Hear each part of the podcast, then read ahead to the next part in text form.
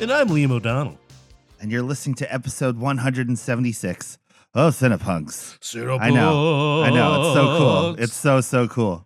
I so mean- today, well, well, hold on. Do we? Do Okay. shall we introduce the guests Let's just first, jump into Liam? it. Let's just jump. I mean, Yeah. I don't want to pat ourselves on the back for 176 was all I was going to say because, oh, you know, right. we have yeah. friends that are on episode like 400 and we're like, 176, we did it.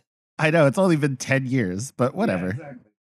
Who's counting? Nobody. But uh, all right. Sorry, sorry, guys. I, I was just real excited, so I got all jumbled. But um, yeah, we have guests today. we do.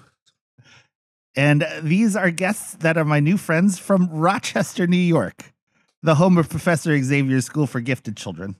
And uh, I met them at the Nitrate Film Festival. It's that's where it's from, Liam. That's where it's from. Okay, fine. All right. uh, so we're on with my new friends from Rochester, with Emily, with Rachel, and Kristen. What's up, guys? I met you guys at the Nitrate Film Fest at the George Eastman Hello. Museum. Hello. Going great. How are you? This is awesome. I'm and so happy you guys dude, you guys were so cool because you were knitting and stuff. And I was like, okay, I know I follow some people on Instagram and stuff. And I'm just going to be like, we're friends now in life, like in real life. And I was like, they're knitting, they have tattoos. It's pretty cool, man. We're going to be friends. We're mean, really that's how we just make to our bust friends, too. expectations. but yeah, so y- you guys are like, there. Rachel's in San Francisco and um, Kristen and Emily are in Rochester, correct? Correct. Yep, That's that's, right. correct. That's awesome. How long have you guys been going to the fest for? Uh, Rachel and I have gone since the beginning, actually. All seven. Yeah, we've Yep, been to all seven. That's What so was cool. what was it like when you first started going compared to now? Um, so part of why I go to the festival every year is I was actually a student at the L. Jeffrey Selznick School of Film Preservation through the George Eastman Oh, sure. Museum, Yeah. um, where I actually got to like handle nitrate. And um, when they announced the festival in 2015, I was still working in a position where I was regularly working with film, regularly doing move and image related work. And um, so it was somewhat professional, but it was mostly personal. Um, and it was the one two punch of I get to go look at nitrate and as I often would phrase it, hobnob with my fellow wizards and then run around and hang out with Kristen, whom I met in grad school.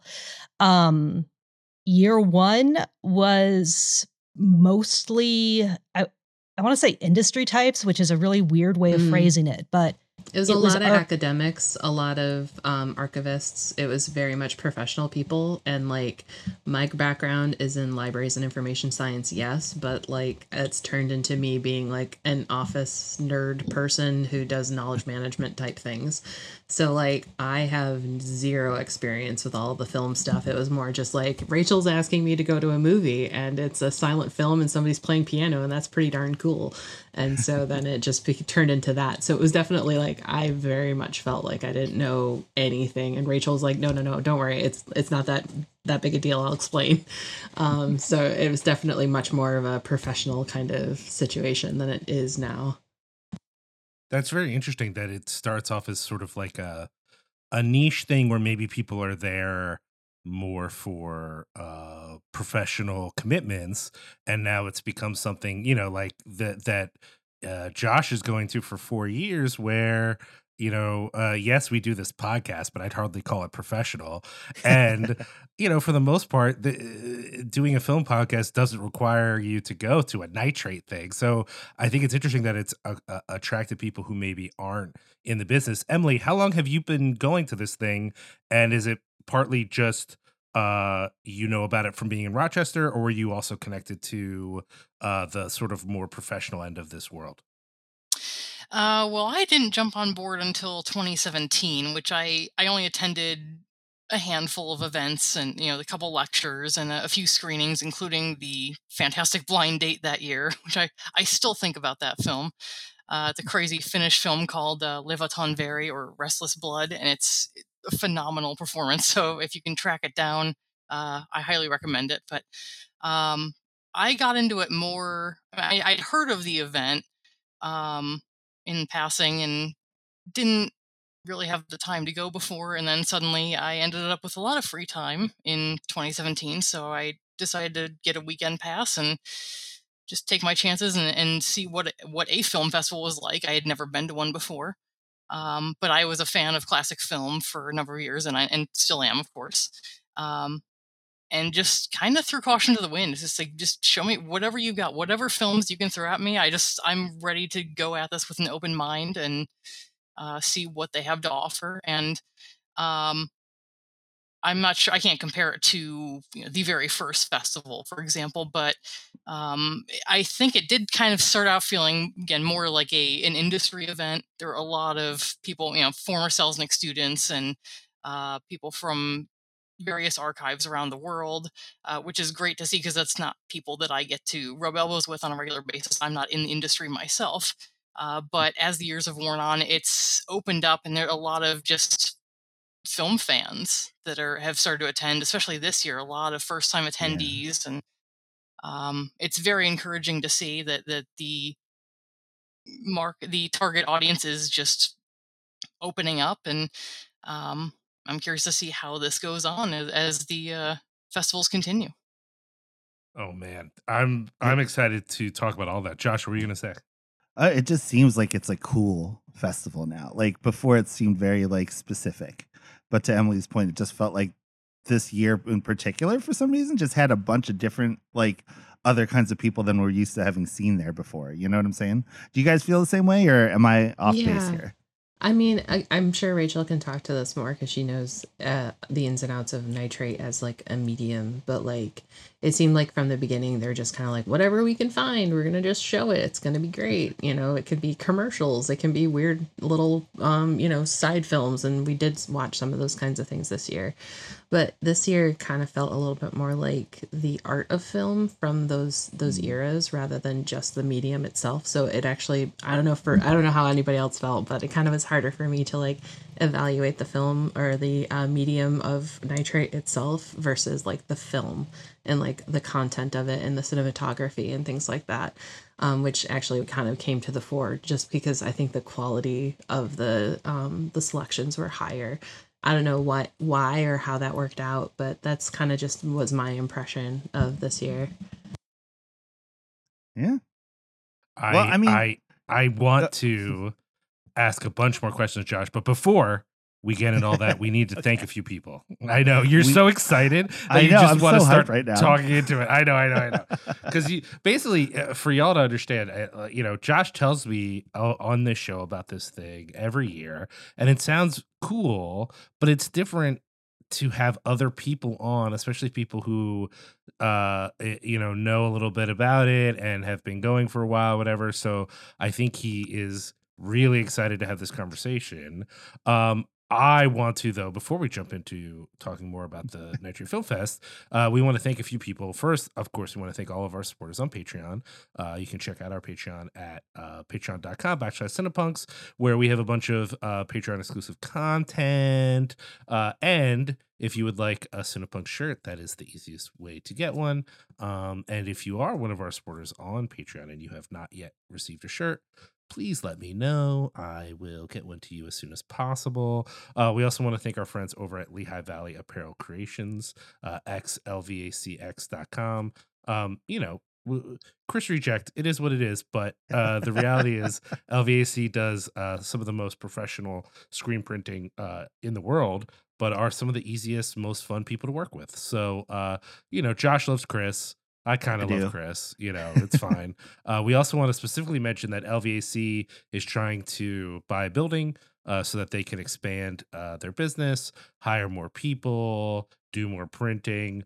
I would love that because, as y'all know, my company, Rough Cut Fan Club, we get all of our stuff printed through LVAC, and I'd love uh, to be able to get shirts for y'all in, uh, you know, four weeks instead of six weeks. That would be great.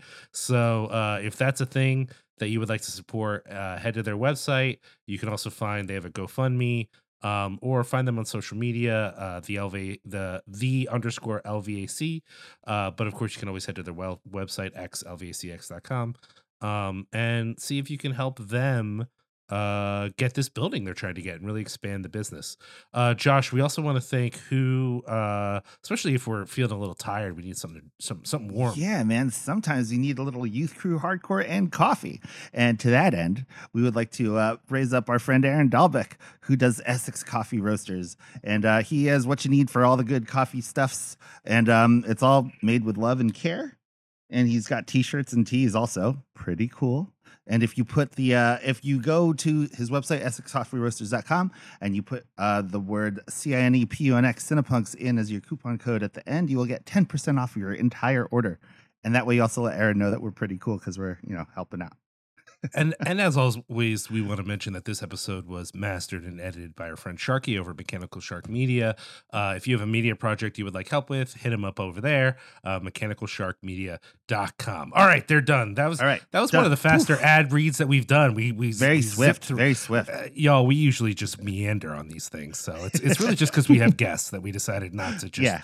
go on and on about how, what a degenerate Chris Reject is and all that stuff. So, uh, hey, I think a good place to start, even though we have talked about this festival before, uh, I'd love to have someone give us just a brief, uh, you know, general idea, like what exactly is the fest, and also why nitrate. Uh, you know, I'm kind of looking Rachel in your direction, but if anyone feels qualified to jump in, they're more than welcome to. Uh, just in case there's anyone listening who's confused what we're even talking about right now. Oh, good. Yeah, I'm happy to do that because I have a fancy smancy degree, degree that says I know these things. I like Um, that. I appreciate that a lot, actually. Very smart, very smart.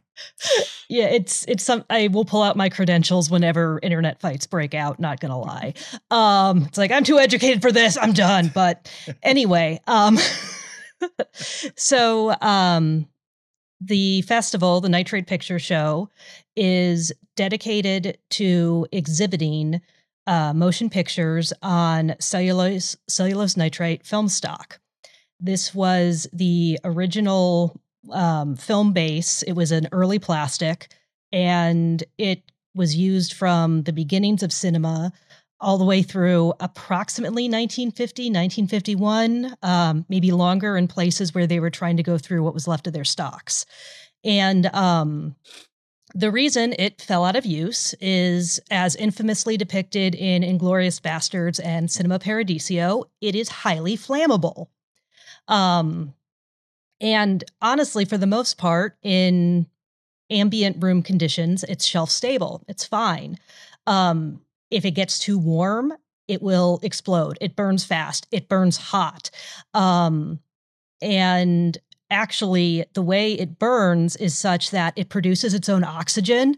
So, uh, one of the things they showed us in graduate school at the um, Selznick School was a video recording of somebody taking a on fire reel of nitrate and putting it into a bucket of water and it was still bubbling up. It was still producing its own oxygen and burning.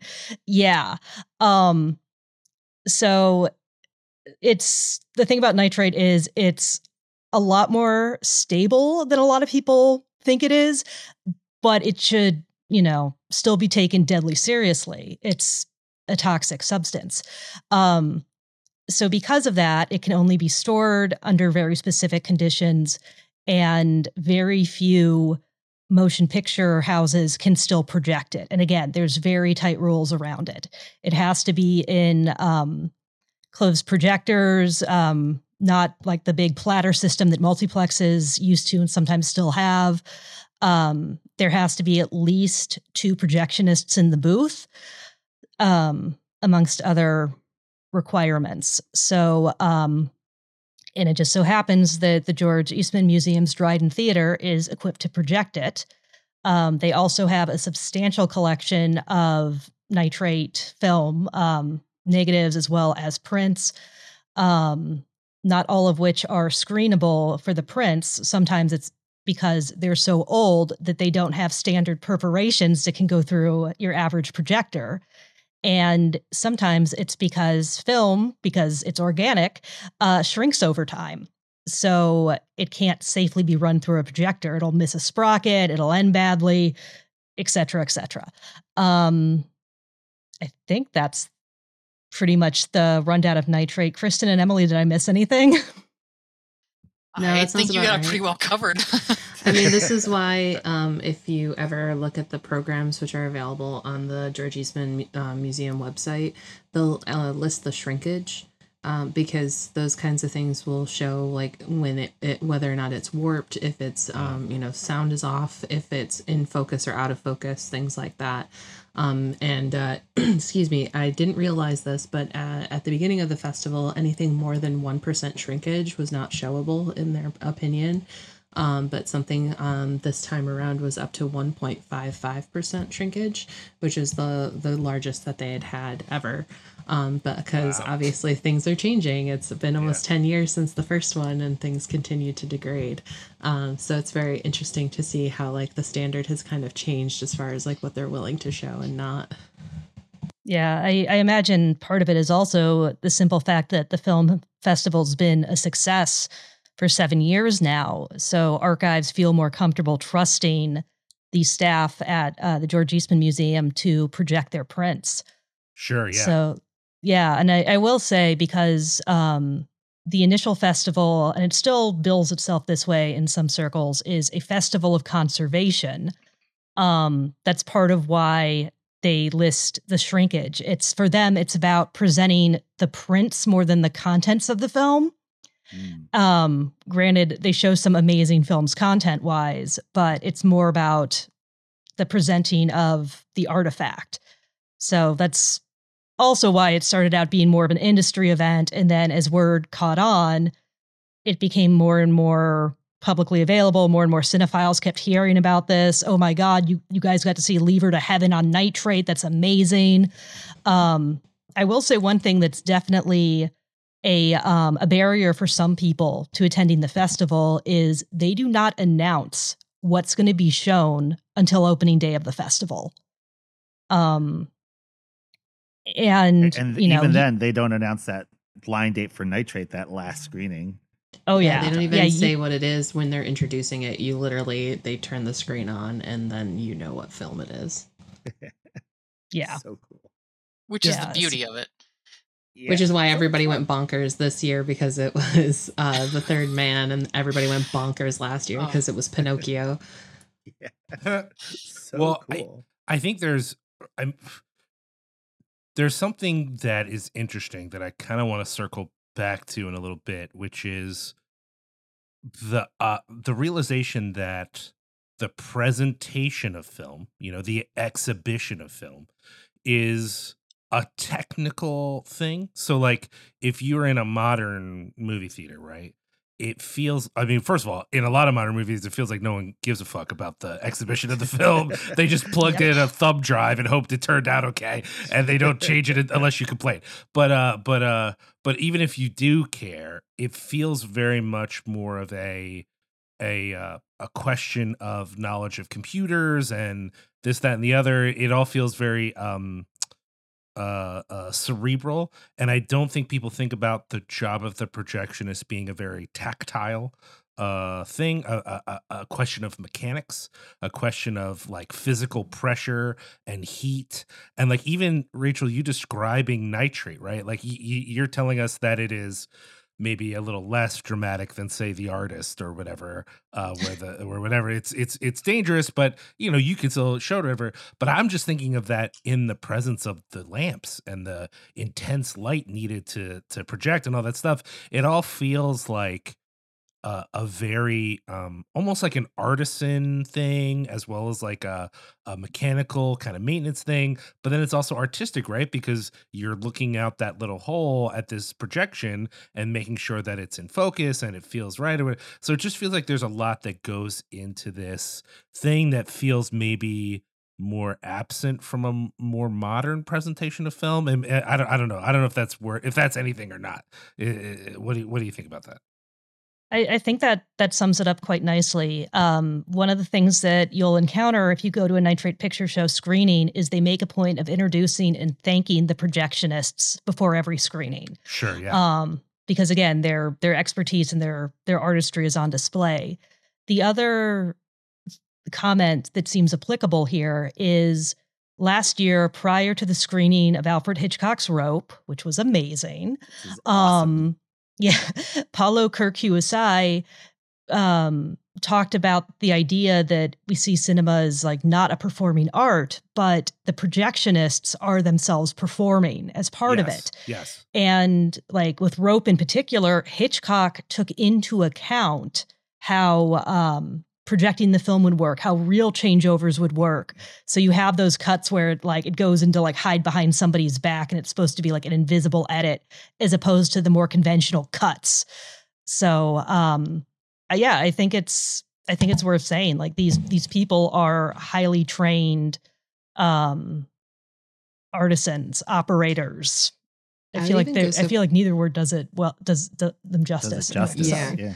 Honestly, like I would even go so far to say is that the audience now, uh, especially over the last couple of years, has really um, come into that sort of like aesthetic of the film and like the aesthetic of like what it used to mean to go to films, which is like it was an outing and it was a big deal, and you would dress up and you would go, and like it's almost become like a fashion event. Like there were quite a few people that were like dolled up and really Yeah. like in classic sort of dress, which was I love that. phenomenal. Dude, Um, it but was also- wild. There was a lot of hat choices. There were a lot of very cool hat choices. Um, there was one gal last year who had a purse that was shaped like um, a bucket of popcorn, um, and she Oh, had like you know like victory curls and the whole nine. And so like I I think that the audience is also recognizing that, but I think the tone was absolutely set by the festival to start of like this is this is what this whole experience means, and like keeping this history alive and being able to show it is just like the final stage of preservation because if mm. it's not living in people it's not living and it's not Yeah. real so it's just mm. it's very it's a very complete very all well-rounded experience that's for sure It is definitely awesome, and it is. It's to, to your to your point earlier that it is like half the conservationist of it, right? Like, but also, dude, we haven't even really touched on the content of it, which is incredible. Like, we saw Mhm. so many great movies Oh, this yeah. year. Oh yeah, I'm I'm Oh, gonna have God. I'm gonna have y'all sort of walk through the actual movies themselves for sure. I just wanted to sort of set the stage for people a little bit for those people who maybe don't really know what it is or didn't understand what it was. And I think something we've talked about on this show previously is, you know, um uh, Rachel, you pointed out the Hitchcock and Rope, and uh, not just Hitchcock, but for a while, directors have had very specific ideas and even instructions for the projections of their films. And in our sort of more modern context, I don't know if you guys, if y'all remember, but during um, you know, the pandemic, there were a ton of directors who were very concerned about whether or not their movies would be shown in theaters. Now, in some cases, I think that is a big issue contractually. If you've agreed to someone's payment based upon sales of tickets, then you need to renegotiate their payment. That's one thing. But I think in some cases it was an aesthetic feeling of, well, I made this to be seen in a theater, not to be seen at home.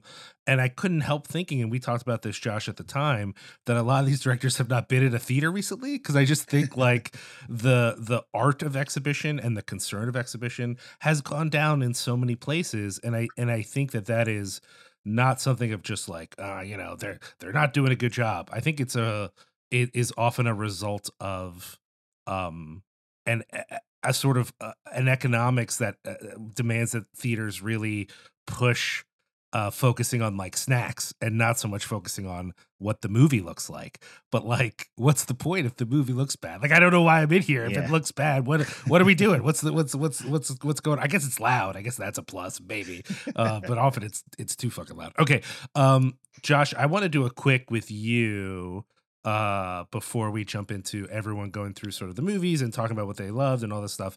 Uh, Josh, just a quick reminder: How did you you get connected with this thing? I, I feel like I've heard a little bit from our guests, but just a reminder for people like you know you do this thing, but how did you find this Nitrate Festival in Rochester, and what made you think like? Uh, this is something I need to make the effort to go to because you've really made an effort to be there as many times as you can. Yeah, yeah. I mean, we heard about it through um just the film society here in Philly. I think they were talking about it. And uh, you know, Philadelphia's like a big, like phys- like actual 35 millimeter kind of town. Wouldn't you say, Liam? Like um just with I Exhumed mean, and like all those guys. It's trying to be. I don't know that there's as many places left to to show it, but they're they're trying to make it a priority here or here. Yeah. I'm in Chicago, but there when I was there. yeah. It's it's we're we're spread out geographic. Anyway. Um, but yeah, no, we heard about it here at, at some screening or something, just from like Film Society people. And uh, Melani looked into it, and she was like, "Dude, it's in Rochester. It's not across the country. It looks like fun. Let's do this." And uh, you know, Liam, like me and me and Melani are the type of people that like if there's something that does sound interesting, we're gonna figure it out and we're gonna try and participate in any way that we can.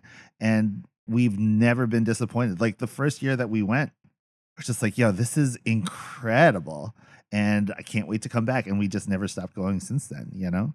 So it's awesome. And that's the thing. Like, I love watching movies on film, right? Like, we've talked about it a lot. But the thing is that, like, you do, like you were saying, like, you really do respect, like, the ballet that is projecting and displaying and exhibiting these movies on nitrate when you're there. I mean, not not not that it's a not that it's a, a cakewalk to project anything on film, but nitrate definitely adds a whole other layer to it. Um, let's walk through the fest. I want I want to give y'all plenty of time to gush so that both I and our audience can feel all the FOMO in the world about all the cool things y'all got to see that we did not. I mean, dude, it's so cool, Liam. You got to come next year, man. It's the seriously the raddest film festival ever. And like that's the thing. Like I haven't gone to too many other film festivals that are like specific. Do you guys have you guys been to a bunch before or what? Like I've Emily said that this is your film first, right? And still Yeah. my only film festival that I attend as of yet. Same, Yeah? actually. I regularly attend the San Francisco Silent Film Festival, and prior to it moving um, across to Oakland, the uh, Film Noir or Noir City Festival, I used to attend that uh, semi regularly at the Castro Theater. Um, in both cases, I I- it was not what I do here, where um, I attend every single screening. It's I pick like one or two and I just go. It's not the the marathon experience Nitrate Picture Show is. Mm. Like Liam goes to Fantastic Fest and all that stuff, right? Liam, like you go to like what film festivals are, are like the ones that you go to that you're like that's a priority for me. I mean, none anymore, man. I haven't really been to anything in a long time. I I went to Fast, Fantastic Fest three times eight years ago. Like, it's not- was it that long? Yeah, man, you're old. I know you don't want to live in this Ah, world where you're actually yeah. old, but you are old. and we've been doing this for a while. And uh right. yeah, no, I mean I I would love to prioritize more festivals, but the reality is like it's fucking expensive, man. Like it's it's Yeah. I mean, I think it's it's obviously less for friends of ours who do it for press reasons. But even then, uh, you know, I, I was able to do a couple things in Chicago for press, but driving into town for a couple of screenings is not the same thing as like what y'all are doing. You know, that ex- and, and this is the thing, right? E- every festival has their people who are there as like this is a big thing for them. They're there to do the fest. And then there's always people who show up for like one screening or I mean, Emily, Yeah. you kind of said like your initial experience was attending a couple things here and there because it's in town and you like classic film and you want to check it out. It wasn't like a vacation where you had a hotel and you were planning out your whole kind of schedule that way.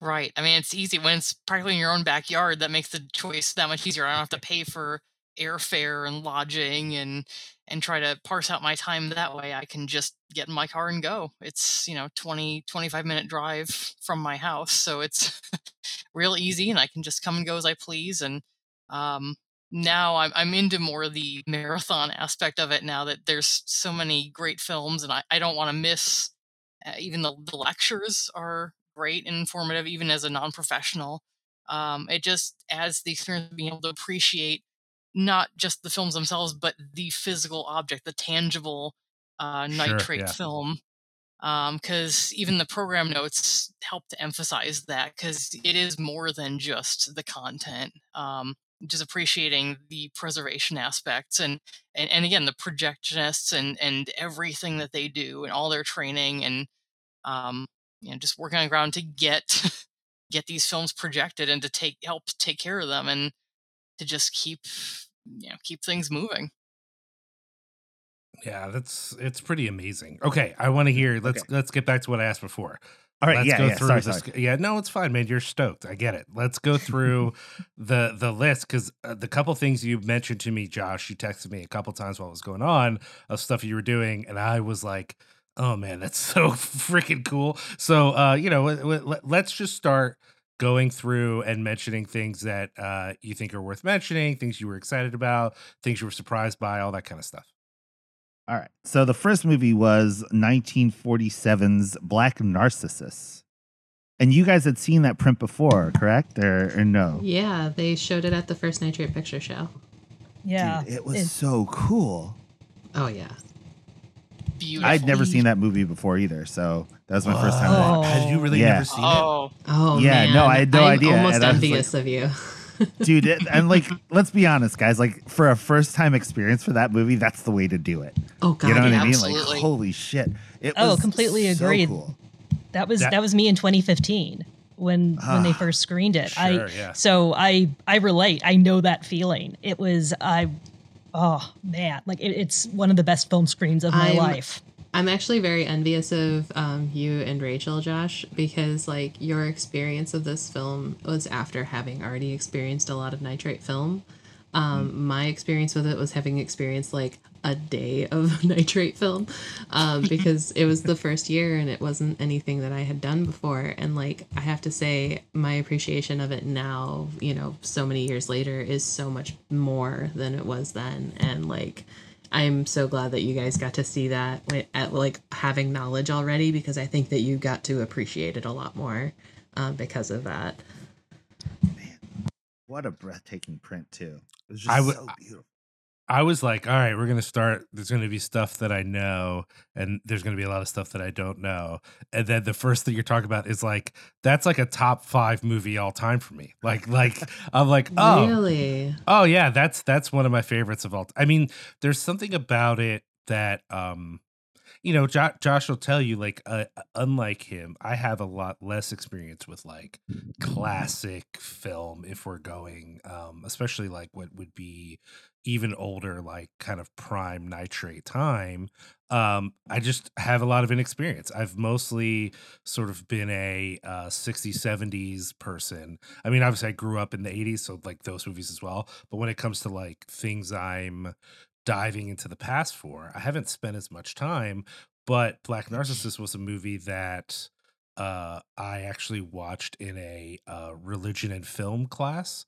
And Nice. uh, also saw it on film, though not nitrate, but saw it on 35 millimeter because this this is the professor who was so obsessed with film that he all the films for class were screened in a theater on 35 millimeter. That all the ones he could find on 35 millimeter. And I, I remember That's kids incredible. kids being like annoyed great. that they were expected to go to a theater. Like they're like, can I just watch it on my computer? And he was so mad. Every time that question came up, he gets so mad. So, anyways, I so I did get to see it on film the first time I saw it, and I just was obsessed. There's it is for me, I have a a fascination with films that are essentially uncomfortable like things that get under our skin and and I don't just mean in sort of a classic kind of horror way I mean like all manner of feeling uncomfortable you know feeling unsure of how I'm to experience this and Black Narcissus struck me as a movie that is hitting all of the expected melodrama notes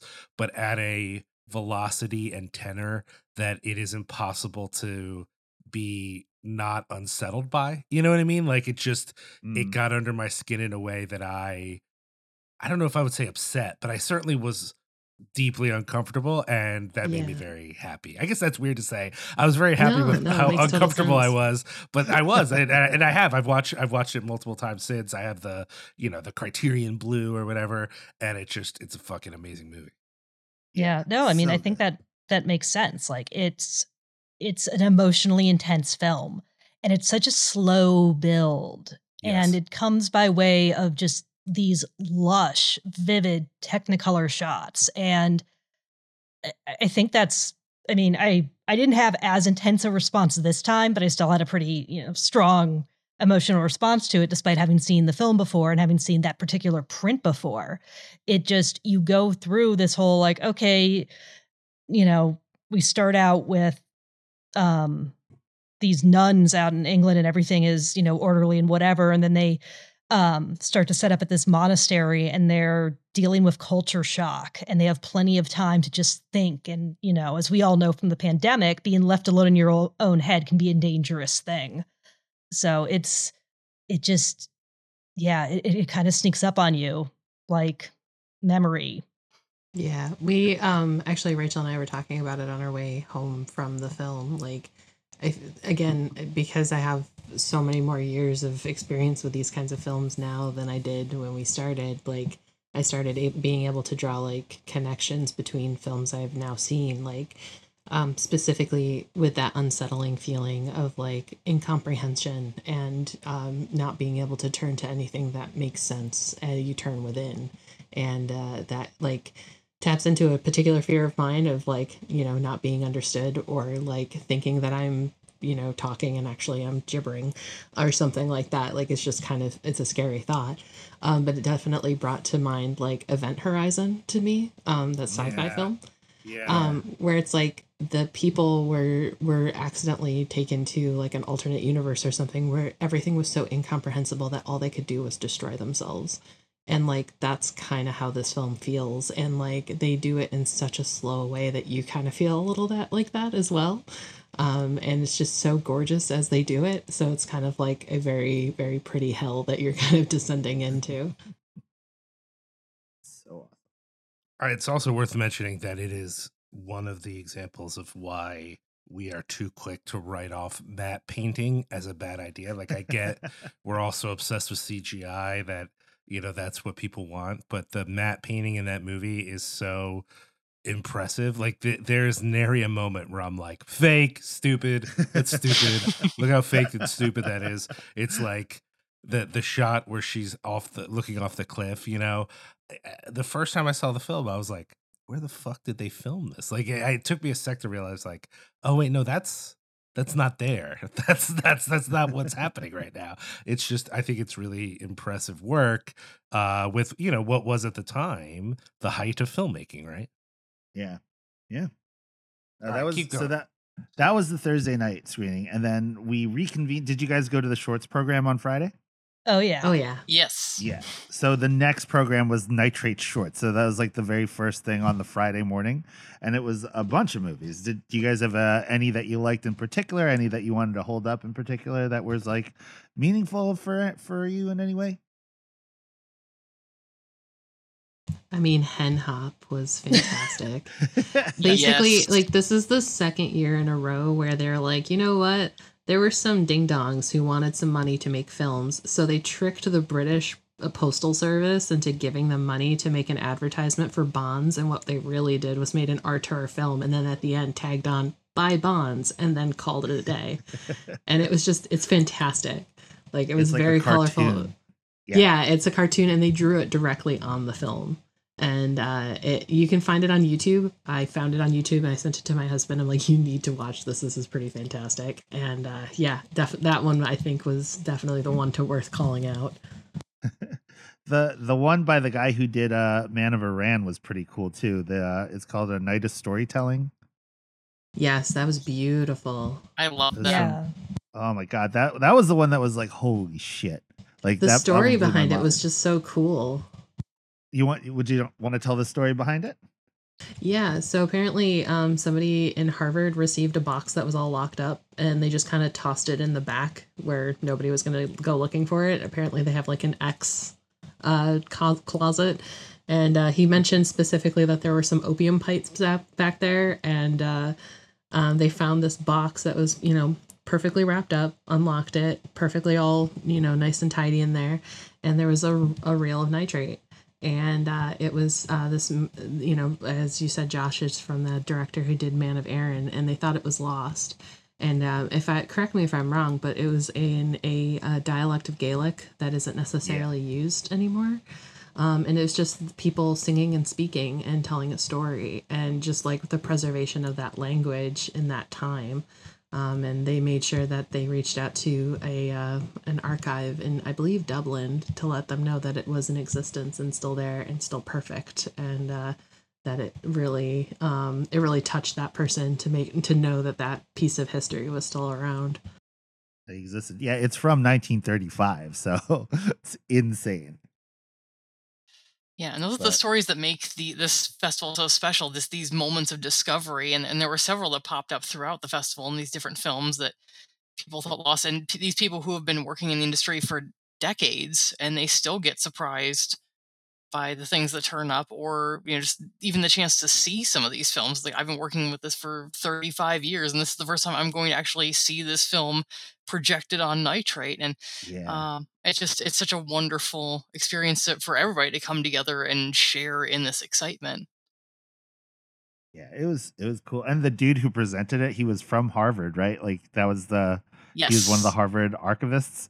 And my man was staying at our hotel and he had like a green suit on and a top hat. It was uh, like well, not a top hat, but like one of those like old timey gangster hats. I was like, this dude is cool. so awesome. it was pretty rad. But the other thing that I will never forget for as long as I live was that they had the screen tests for Gone with the Wind at the shorts program this year. And that was insane looking. I love the screen tests, and I know there are so many more because they're. Um, I mean, the Eastman Holdings they have a vast amount of um, prints from Selznick's collection, including his however many hundreds of hours of screen tests uh, he has, and, And- so I'm sure we'll be treated to more in years to come. Which I mean, I hope so because I'd like to see more from Rebecca personally, if there Yeah. are any more Yeah, floating around. Sorry, Emily, I keep stepping on you. Yeah, they um they they screened the some of the Rebecca screen tests uh Last last year. and just the fact that Selznick retained these screen tests is incredible because most studios didn't. Like you might see like the stills of like costume tests, but it's not it's not like this, especially for actors that did not end up in those roles. Yeah. So wild. Tallulah Bankhead trying out to be Scarlett O'Hara or test strip for that. That's crazy.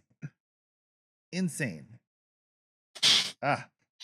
Anyway, so yeah, so that was like the shorts thing. Is there anyone anything else that anyone wants to talk about during the shorts program? I need to The bring Mary up- Ellen Bute. Oh, oh yeah, T- do that one.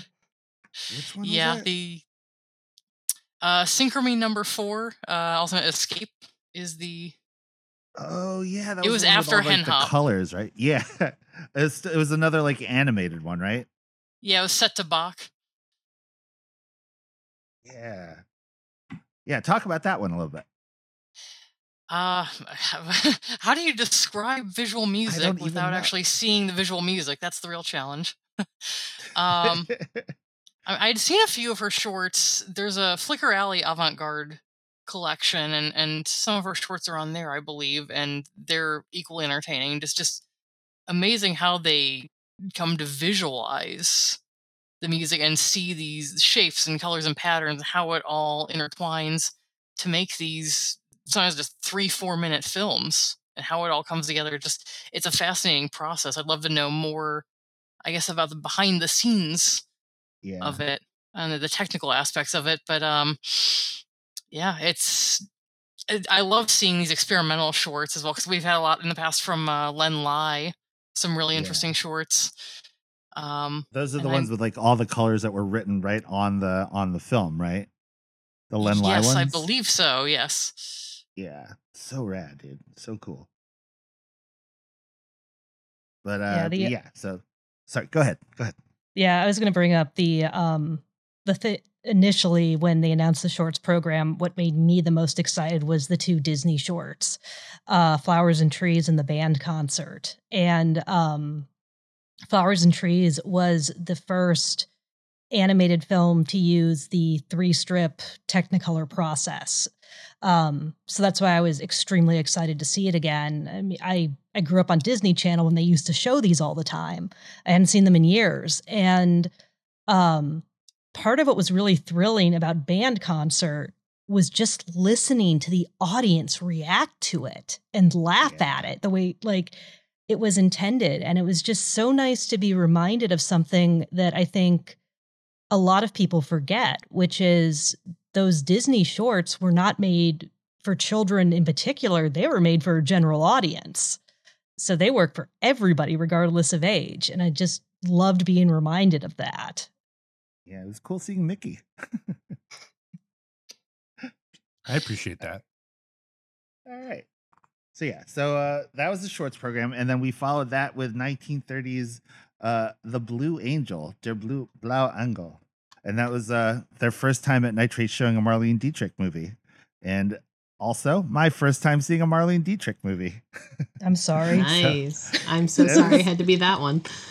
It's a weird one, man. There were moments of like what I felt like was like it. it d- do you know this movie at all, Liam? I am entirely unfamiliar.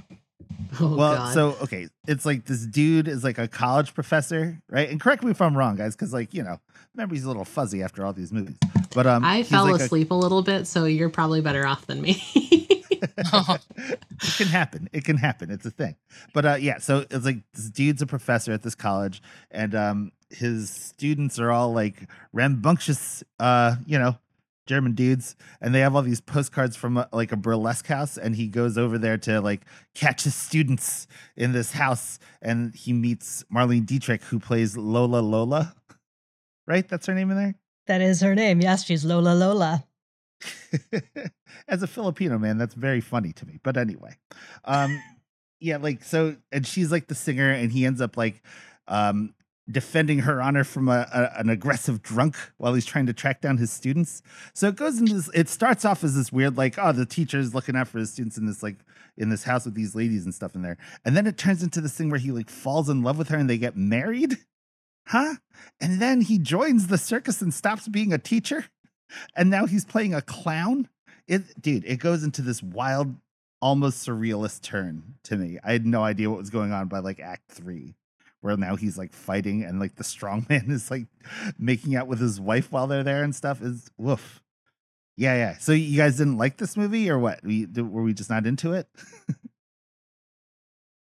Um, I mean, so it was German and depressing. The bread and butter. yeah, it's kind of dope though.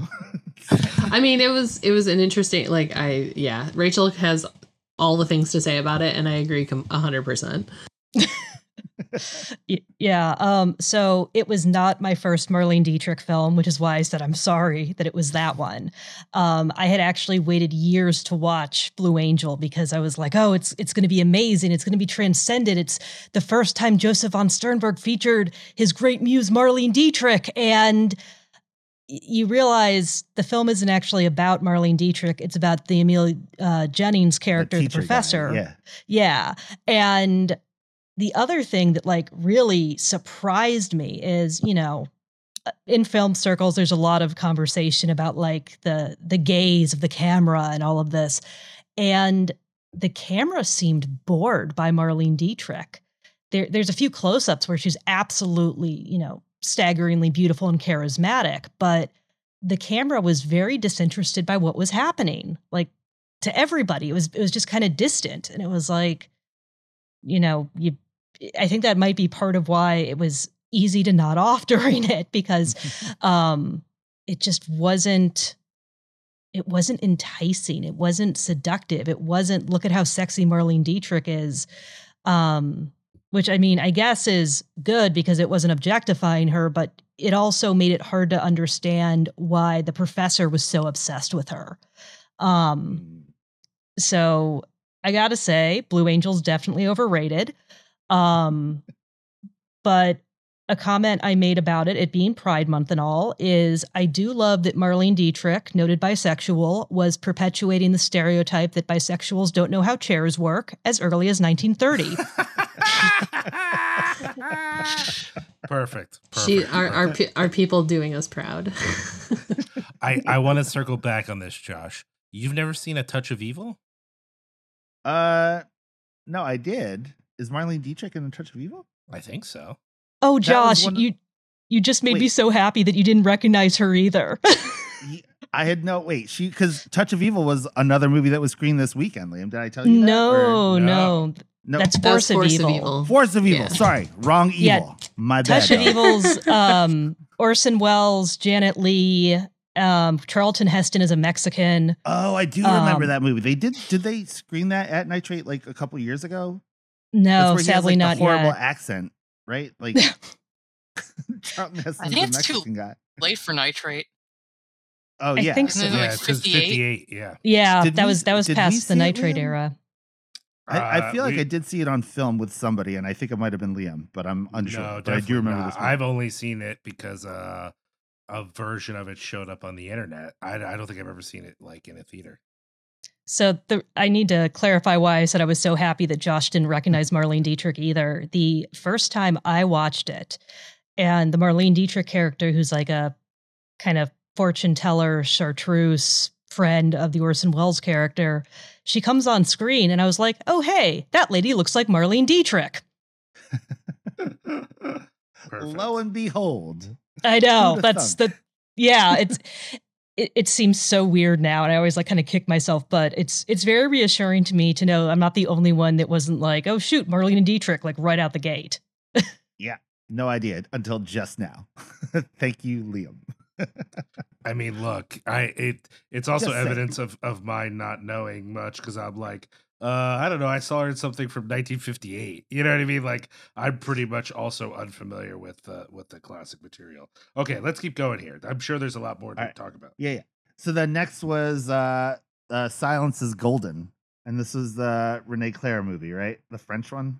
Yes, with uh, Maurice Chevalier. Oh So yeah, yeah, yeah. delightful. It's- It was like uh so this movie's about um the director is like well it's kind of hard to describe. It felt like an American in Paris to me. Did you guys get that vibe from this movie or no? Am I off base?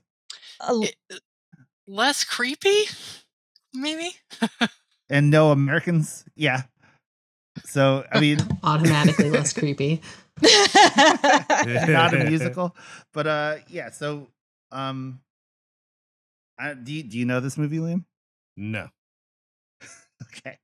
Uh it's it's are like you a- looking for me to help you right now? Talk about yeah, the movie I'm that you to think saw. about like well, I'm like trying to figure out how you to put it saw into the movie, words. Josh. You have to be I ready to talk about. It. Well, first of all, we saw the movie. Second of all, yeah, I'm just trying like to put it into words, and it's kind of like jumbling up in my mouth. Like, basically yeah basically it was about um a filmmaker in paris who has like a little protege who's he's trying to teach how to woo women and uh protege has to go off into the military for only a month i don't Yeah. know how this i am like this is a plot hole um but uh during that time a young woman comes to stay with the director who is a um, daughter of his friend who married the love of his life and so he gets a little bit creepy about her, but not like overtly terrible. It could have been much worse. But uh, like, little she moves protege, in with him, right? she moves like- in with him because he Yes. doesn't. She doesn't have anyone to stay with. Um, and so like you know he's trying to be respectful and stays on the couch and all those kinds of things. Um, but protege comes back, meets her on a um like on on the like carriage ride, Bus. and doesn't realize that sh he they know the same person. Um, he puts all the moves on her that um, the director taught him, and she falls in love with him. And then it's a hilarious comedy of errors of them realizing that they know each other, and then the director realizing that they were in love with each other and being uh, very upset about it, and uh, just kind of unspools from there. Um, but yeah, it's a little bit meta with the movie making and everything like that, but is is very very delightful, I would say. It's one of the few movies that has a happy ending that we've seen at Nitrate. No, Yeah, That's that's, actually so Yes. true and so sad. because like at the end of the movie, what ends up happening is that the old director is like, "Oh, they're young; they have their time to love, and I've already had my time." So, and he gives their ble- his blessing, right? Something like this. Would you say Mhm. that's what happened? Oh yeah. So it's got like a very twee ending. Like it's like a, it's just happy, and everyone's all psyched. Which seems weird. It doesn't feel right, but what do I know? You know what I mean? So, but again, it's the only happy ending movie outside of like Wizard of Oz that I can remember. off you the top and of my me head. also had an excellent ending. Oh yeah, true. yeah, yeah, yeah. You're right. So that was the next one, right? Was that the you and Mm, me? Was, Force of Evil Force was of Evil was the next. next one, Yep. and that nice was old noir. that was a nosedive from the high ending of uh of of the um Silence is Golden. This one was grim, but I've seen this one before. Have you seen this movie, Liam? Force of Evil. Nope. So this one's about like this sleazy lawyer dude who's like in the numbers game, right? Like he's like doing this illegal betting and all this, and he's got a brother who's like the head of a bank, uh, a bank branch or whatever, and he's like trying to get him into the into the into the hustle, and then things go awry. Yeah, it's pretty cool. Did you guys like this one or what? Was this the first time watch? No, I this was a revisit for me. Um, and I get I forgotten actually a good chunk of the film, even though I, watched it not that long ago. But this was a, a great chance to revisit it, and it the print looked great, um, and it was nice to see John Garfield on the big screen as well because he's, uh, I think, still kind of an underrated performer, and uh, unfortunate that his career was cut so short uh, by the likes of McCarthy and HUAC and all that nonsense. But um, it really great performance from him and from uh, Thomas Gomez as well. Um, and I should mention there is also an upcoming uh, Kino Lorber release, I believe, uh, next month in July. Uh, so that's definitely one to look out for if you haven't seen it. Um, I highly recommend it. I That have seems not cool. seen it. Yeah, yeah, yeah, that's oh good. no, I have not seen the Kino Lorber. I don't know what it is. Sorry, confused. okay, so what's after that? So after that was Duel in the Sun. What do you guys think about that one? So racist. It was so yeah, racist. this one is a lot of brown face in it, man. Yeah. Not only that, but like Not the great. bad guy was like so racist that he was supposed to be the bad guy because he was kind of racist in the movie, which like it's 1950s racism, 1946 racism. So like, yeah, that's how racist this dude was being. Like it was real. lot. It was a lot. Like he's Yep. the bad ra- he's the extra racist in the oh, racist. oh yeah, movie. and he was using like like probably every like derogatory term for a Native American or an indigenous person I have heard in my life. Like I don't think he left any out out to dry on that one. I mean, I think he left a few out only because I can think of a few John Wayne uses in the searchers that weren't employed sure. here. Yeah, yeah. Oh, fair, yeah. But um the the brown face, oh my gosh. Like I knew Yeah. that um Jennifer Jones, who's the lead actress and like most actresses in Golden Age Hollywood, was white. Um and they painted her brown. And I remember thinking during like the opening scenes is like the shock was hitting me about just how brown she was. I'm like, you know, they spent all that time painting a white girl brown and they spent so much time like making Rita Hayworth, who is Mexican, look more white. I mean, what the just What is the going the on? backwards weirdness of the way they dealt with race then. It's just ugh, so So, gross and wild. We had talked about this though at the festival, right? Like, yeah, these movies are from like before 1951 when racism was very rampant, right? So like Mm-hmm. pointing it out now just kind of is just like I told you guys, right? During the Shorts Fest, there was a bunch of like depictions of black people and stuff that was less than pleasant, I can say, right? Mhm. Oh, But they dropped the N word quite a few times. A lot, a lot. Yeah. But like the whole time, like there was this dude sitting behind me. He's like, "Oh, here we go again," and it's like, bro, like, yeah, we get it, but what, like, how do you guys deal with that kind of stuff? Like, how does it like affect? Like, what do you think about when you see it stuff? Because it's like you're obviously going to see this stuff at a film festival of films before 1951, right? So, like, you know, like me and Liam talk about this this all the time about like, oh, it sucks that you like that, but you know, we get it. And I kind of feel Mhm. like myself in that space with it. You know what I mean? Like, okay, it's gonna be there. It's it's a bummer. Like depictions of Asian peoples and these things. Like, all right, it sucks, but we're here. You know what I mean? And Right. like, like, what uh, what do you guys think about that? It's a tough one. And we did talk about this at the festival, um, Josh and Rachel and I, about um because we went to see Birth of a Nation um many years ago at this point. Um, Kristen they and I did. Yep. Um, it was uh, a showing in Rome, New York at an old theater. Um, they had a Wurlitzer uh, organ playing, um, so it was a silent film. Um, and uh, they had a police presence at this film showing because people knew that it was, you know, it used to be a Ku Klux Klan recruitment uh, tool. Um, and so like there's a lot of terrible things in that film. There's brown face, there's the all the sorts of horrible stereotypes about black Americans, about um, you know, the real reason why the the South lost and all those kinds of things. Um, but it you know this is all due to rachel please understand everything i know about film is because rachel taught me um, but uh, you know it was the first That's me the and Liam. first but like go on. yeah, it's like the first the first big battle scene in a movie, the first chase scene in a movie.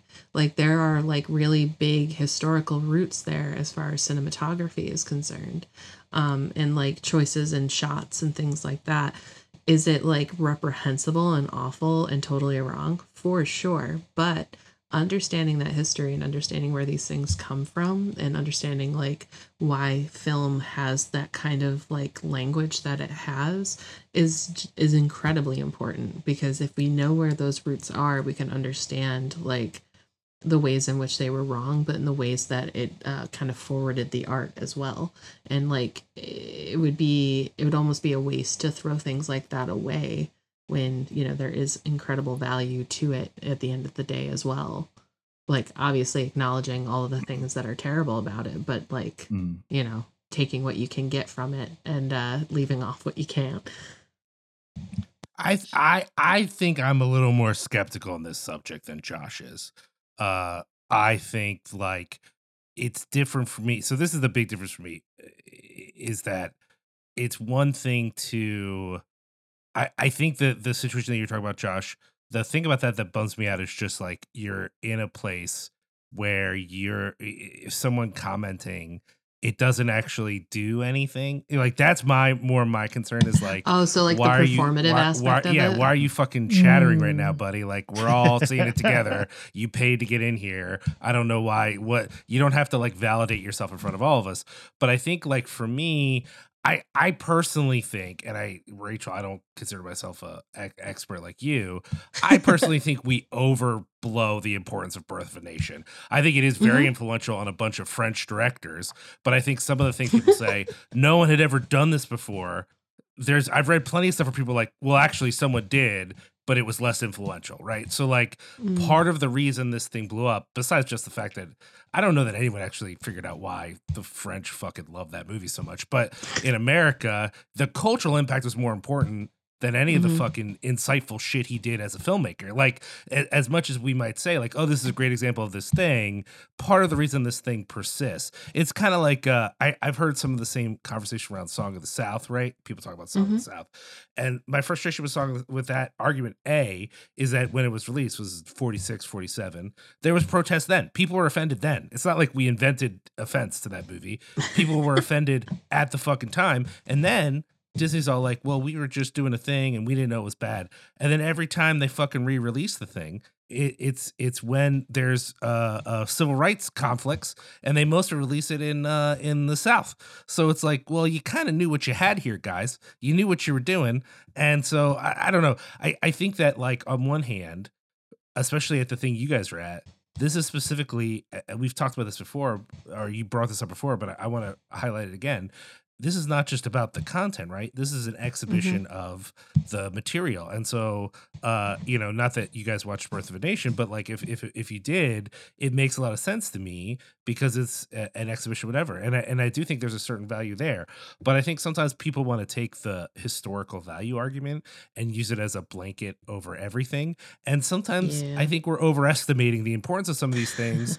uh, a- and, like I, the, the reason we've talked about this before, Josh, and it really gets on my nerves a little bit is there's all this conversation right now about they're they're trying to edit books, you know, for Uh. kids. And my vibe on that is always like, there are millions of kids books. Like we, if you're that worried about kids reading that book, just don't read the book. Like I don't think it matters that. Like like eh, I think people should be taught the history, but the idea of like we need to update Kipling every fucking year. Yeah, so that's actually really acceptable. interesting because um and to skip ahead just a little bit, but Liebelei um they that was there was evidence of that kind of editing there too um uh, Mhm. both by world war ii germany and the folks that came after um jewish names were removed from the credits um by uh by nazis uh, so that there was no acknowledgement of, of Jewish contribution to the film. But then after World War II, um, there was a whole scene where the uh, national anthem for Nazi Germany was removed as well. Um, so edits happened um, from both ends of things. Yeah. Um, so it's very interesting to see, like, oh, uh, there's there's some revisionist kind of things happening from both sides of the the aisle. Uh, yeah, I mean, I. I I watched Birth of the Nation for my film class, and I don't think Mhm. I don't think anyone was like, "Why are we watching this?" Because especially because that was specifically a French film class, and it was very much like, "Yeah, we got to watch this." And I, I think there was very much that feeling, but I think people take the the some of that idea and they kind of expand it a little further than it needs to be. Uh, and and use it to defend things that I think are not as Oh yeah, quite no, as it's a quite nuanced. as defensible. And yeah, for sure, it's bumps out nuanced and it makes bit. it it makes it hard to defend. But I Um, do think, but- Josh, what you're describing feels so ridiculously performative to me because it's like, bro, what are you accomplishing by making all these shorts hard to watch for other people? like, no one's going to come up later and go, Don't worry, you did me, not. the white man behind you, don't agree with racism. Yeah, exactly. It, it just seems support so. feeling, yeah. It feels very weird. It feels like, uh, is he worried someone after screen is going to be like, so did you enjoy that, buddy? Did you like it? Did you enjoy it? really turn the screws. but bringing focus back to um duel in the, duel in the sun the movie was i mean okay there's a lot of problematic shit in there but it was so beautiful looking Oh, like so this was pretty. Also so true. beautifully served by the nitrate sepia tone you know Sure, yeah. like just the brown look of a western what shit was awesome never seen Yeah, it was anything really that beautiful, beautiful. like that. the rich Yeah, I red mean- skies and Oh yeah. the Um, Like in a good glowing way. oil lamps and that yeah dude that like wow it was just it was gorgeous kristen you're the one who told me that like with the night I, I think it was you who told me about nitrate like the things to look for are like the glint in people's eyes and the way that fire looks on it was that you Oh no, I don't think it was me, but um, I've definitely noticed that, like, especially in black and whites, but um, you know, definitely in color as well. as like the the how things shine. Like, there's definitely Yeah. a shine to it. But yeah, I didn't tell you that. I don't know who. i thought it was I, I i tried to talk to well, i was trying to like just like learn as much as i could from people in like in the audience with us and i think that's Mhm. i thought that was you who told me that but someone did tell me that i didn't i, I didn't read it or Mm. anything but um it, it was very evident in this movie like just there was like a lot of like low light scenes where everyone's just like glowing in the eyes and stuff and then the lamps come on and just looks so like beautiful and just gorgeous and then in the third act or like at the end of the movie when they're uh, shooting each other on the mountain just the way the mountain looked with the colors of their clothing against it Mhm. so beautiful so striking and let's talk about Yeah. gregory peck in this movie huh what do you guys think about that dude Oh, God, Gregory Peck. he was he was prettier when he wasn't talking. no, there it is. Inten- I've never seen him be a bad guy in a movie. Same. And I Ditto. think part of what was also really jarring for me this time around was the last time we saw him at a Nitrate Picture show. It was in Hitchcock's Spellbound. Oh, and so when he good. first yeah, when he first came on screen, like the a large part of the audience gasped because he was so pretty. Um, and I'm kind of sad that didn't happen again. But he was also being a jerk, and it's it's painful because it's Gregory Peck, and a lot of us have this image of him as Atticus Finch in To Kill a Mockingbird, or we've Mhm. seen him in other things where he's like dignity and goodness and he's being a jerk and he's executing the performance expertly but it's like no i don't want you to be this person gregory peck how dare you Agreed. But that's it. what this a is also stacked supporting cast we had on that. I thought Oh, that was my yeah. main takeaway. On just go, Joseph Cotten, Lionel Barrymore, Herbert Marshall, who wasn't in this enough for me personally. Uh, Lillian Gish, then Walter Huston shows up. You got Charles Bickford, uh, Harry Carey, who is a, a well-known silent uh, Western star, but he's he's great in everything that he's in as well. So, just a really stacked cast of supporting players. Um, so that was a real treat. Yeah some of my favorite shots in the whole thing were of lillian gish. Like Mhm. there's a part where she's like lying in bed like near death and just like the lighting on her. It just i mean it, it didn't take much to make gish look luminous. It's part of why um to return to dw griffith he loved shooting her so much. But like it's just it was just again transcendently beautiful. Like so much of that film was just such a great use of the technology of technicolor um and again to return to the comment josh made about the browns something that i love that one of the archivists at the eastman museum brings up um regularly uh, anthony L'Abbate, that you know the thing about technicolor is people think of the vivid colors but what really often defines it especially um, in the 30s and early 40s is the browns, the earth tones, and they're just they're so rich and they're so vivid, but like not in a like blown out way. yeah. absolutely stunning, breathtaking.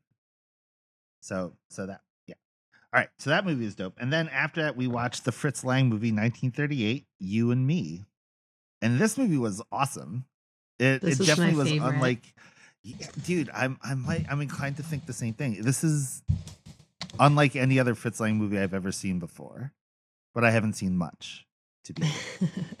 so, but this movie was awesome. What do you guys think about this one? Yeah, it was definitely my favorite. Like, I don't think I could rank Black Narcissus or uh, Wizard of Oz because I've I've seen them before, but um, this one was fantastic. Uh, I don't know, Liam, have you seen this movie before? I have not. Okay, Mostly, so like I said, this is why I was so blown away by the Black Narcissus thing. I expected to be Yeah. a blank slate for all, everything y'all are talking about. That's fair. Um, so basically, um, this one is um, a an owner of a department store hires ex convicts who have a difficult time reintegrating into society. So like he's basically just like giving people a second chance and giving them opportunity to you know turn their lives around. And uh, one gentleman is very open about this with the gal that he's interested in, and she's not open with him about her status.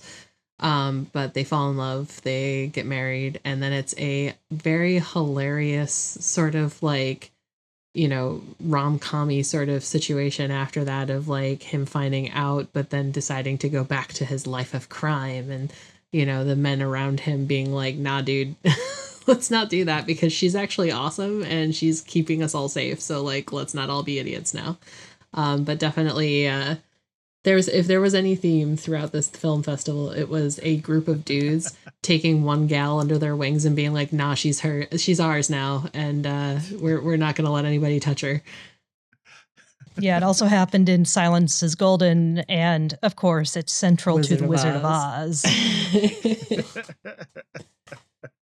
Yeah, as somebody who I can't, I mean, I've seen a, a lot of both silent and sound Fritz Lang. Um, and so you and me was, it, it, it's both very typical Fritz Lang, as somebody doing the intro had explained, but it's also very atypical because you don't usually get rom coms from Fritz Lang or happy endings. Um, the sense Yeah. of humor and Mhm. um, the the featuring of like underworld uh, criminal class characters is very um, typical of him, but it's not usually this sweet. Um, playful, right? It's not usually this yeah. playful.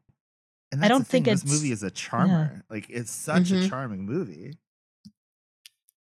yeah, I'm sorry, I Plays almost more you like a. Lubitsch film. Yes, you know what? Yes, that's that's what it reminded me of. Thank you, Emily. super fun. I did love this one a Um, lot. This is probably but one of a, my a plug ones. for this one is definitely it's for on sale on uh uh Lena, what is it on sale Kino on? Lor- Lober. Kino Lorber, yeah. We're gonna be we're gonna be pointing a lot of people in that direction. I bet. I feel like they they tend to have all the classics over there. Honestly, Mm. All right. So, so the next movie after that was Liebelei, and this one did not grab me. Mm, I was having a hard time with this one. And uh, Speaking of yeah, German Rachel and touched on it. Yeah, we already talked about um, how this was edited. Kristen said right about uh, like Yes. you know on both ends, and uh, this movie was a bummer, man. It was. it, was, it also came like Mhm. at the end of the day, and it's just like, ah, this is uh, sitting real heavy in the old stomach here. There's a lot of snow. Yeah, I, I can't even say what this one's about. Like like it's about like a soldier dude and like a lady, and then there's a duel and there's infidelity. It's a lot, a lot in this one. Yeah. Did you guys did any of you guys like this one or or what? Objectively, I enjoyed it. Um, I could appreciate, I think, the story as it was being presented. I liked Magda Schneider's performance. Uh, but yeah, I emotionally I had a hard time wrangling with it. It's just, you know, okay, it's another love triangle. You know, he's having an affair with the Baroness. You know, basically uh, his, his boss's wife, more or less. And uh, I it's a story we've heard before, and I don't think there was enough to really set that apart. But um, I mean, I, I did get something out of it. I wouldn't call it a favorite. I think I had higher hopes for it, especially being a, a Weimar era uh, production. Yeah.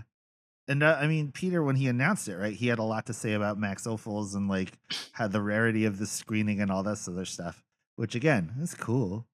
But yeah, I don't know. Yeah, I mean something resonate. Peter. Sorry, uh, something Peter did bring up in his intro was it was an early uh, talkie, and how um, in early sound films the cameras were often very stationary, and Ophuls found ways to have um, sound, but also have the camera be more like mobile, and that's definitely true in that film. Um, personally, if I was going to show an early sound film as an example, if I had the option of just showing one, I'd show Fritz Lang's M. But that's also my bias towards Uh-huh. Fritz Lang coming out Well, again. yeah. I mean, come on. That's yeah. Now you're speaking my language. I think um I think though like it this is what's interesting about this fest, right? Is like I assume not everything is chosen for or it sounds like a, a few things are not chosen for entertainment value, right? Like i i i people might really love this film, but the people who chose it might have chosen it just because they're like look at the quality of this print and something about the film not working might not really matter for some folks. You know what I mean? Which yeah, kind of I think is in some ways in some ways that makes it more interesting because um you might be exposed to something that otherwise you wouldn't for because of people's like general tastes but i think also you know josh you got to be honest with yourself like when something doesn't work for you it doesn't work for you that's okay Yeah, that's fine That's just it. Yeah. I mean, the next movie that we watched was definitely in the same like, wait, what the fuck are we looking at? And that was uh I mean, that's literally the best way to put that. That is such a great summary of it. so fucking weird. It was called The Middleton Family at the New York World's Fair. And it was it was a commercial. Yeah? Yeah. For- It was a it was very long so commercial. Weird. It was yeah. basically an ad for Westinghouse Technology and pro free market. I'm sure when it came out, Ayn Rand absolutely loved it. Um, Which can tell you a lot about how we probably felt about it. it was so weird. It was just like, what the fuck, man? It so basically, Liam, the movie's about a family and uh like they're visiting to New York City and they're going to the World Fair and their daughter's in art school in New York. yes. Mhm. I'm like, yeah. And she's dating her teacher who has an Creepy. oddly uh sounding last name. It's a little, you know, little commie. No? Right? Mhm. Yeah, little little in a Z. European, little bit maybe Jewish. I don't know. It got a little it got a little awkward. oh is this be is this becoming like the uh the the cultural socialism question you know the Mhm. Yeah, yeah, the, yeah, con- yeah. the Mhm. conflation of one with the other. Yeah, yeah, yeah. I, ugh, yeah. Nicholas Makarov was his, was the uh, the artist's name. oh no. Oh Yeah, no. dude. And then she has another suitor from her hometown that is working at the World's Fair. So the family goes to visit him. And then it turns into this whole like philosophical battle between the free spirited art teacher painter guy and this industrious young American man who, who believes in electricity. That is the the fuck? best way to put that. That is such a good summary. That's what of it was, though. Am I? Am, I mean, that's that's Yeah. what I saw. Again, I it was weird. The thing, like, so to be clear, Rachel and I were on our way to buy Skittles to eat uh, as soon as it turned to color for The Wizard of Oz, and we're discussing this film. But it was like both of them had like relatively decent points about certain things, but they were both such douchebags about it that it wasn't even worth listening to. Yeah, it was like, can we go back to showing us the wonders of like Westinghouse technology, like their dishwasher? Can I see that again instead of Yeah, the this smoking like, robot calling Oh, the God, man the smoking toots. robot. The advertising copy would have made for less awkward dialogue, honestly. Yeah. seriously, yeah, like the the whole like drama around what was her name, Babs, um, and whether she was going to go with you know her art teacher or her old hometown sweetheart Jim Treadwell. Um, oh God, it was so bad. Although Babs's wardrobe name's was quite Jim. fabulous. It just it has to be. oh yeah, Obviously.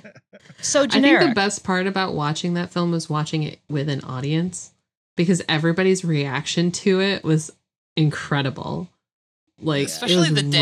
riotous. yeah, the dad dad Oh my was gosh, terrible. yes. so, so gloriously just oblivious to everything, and that's I I think that's what made it for me, made it more Mhm. bearable. Certainly, oh my It was, god, it was so definitely a weird way to end the Saturday night. it's like, all right, Yes. now go in the It was a courtyard and drink choice. Beer. Yeah. well, it's Is- kind of like what they did last year. They've been for a couple years. They were trending towards like, sort of having a, a centerpiece, um, like the the red Mm. shoes or Rebecca on Yeah. this as the Saturday night screening. Uh, and then starting last year, they kind of pivoted towards almost like an MST3K, uh, uh, Absurdist like a midnight screening vibe with uh, that. Uh, oh, I don't know. called? 2016. Trail of the Hawk. Yes, yes. Oh Thank you. god, right. I'm thinking of um Tales of Hoffmann. Oh well. Lord, Tales of Hoffmann. Oh, that was bad. I don't know this movie. It's So, also a um, Powell and Pressburger.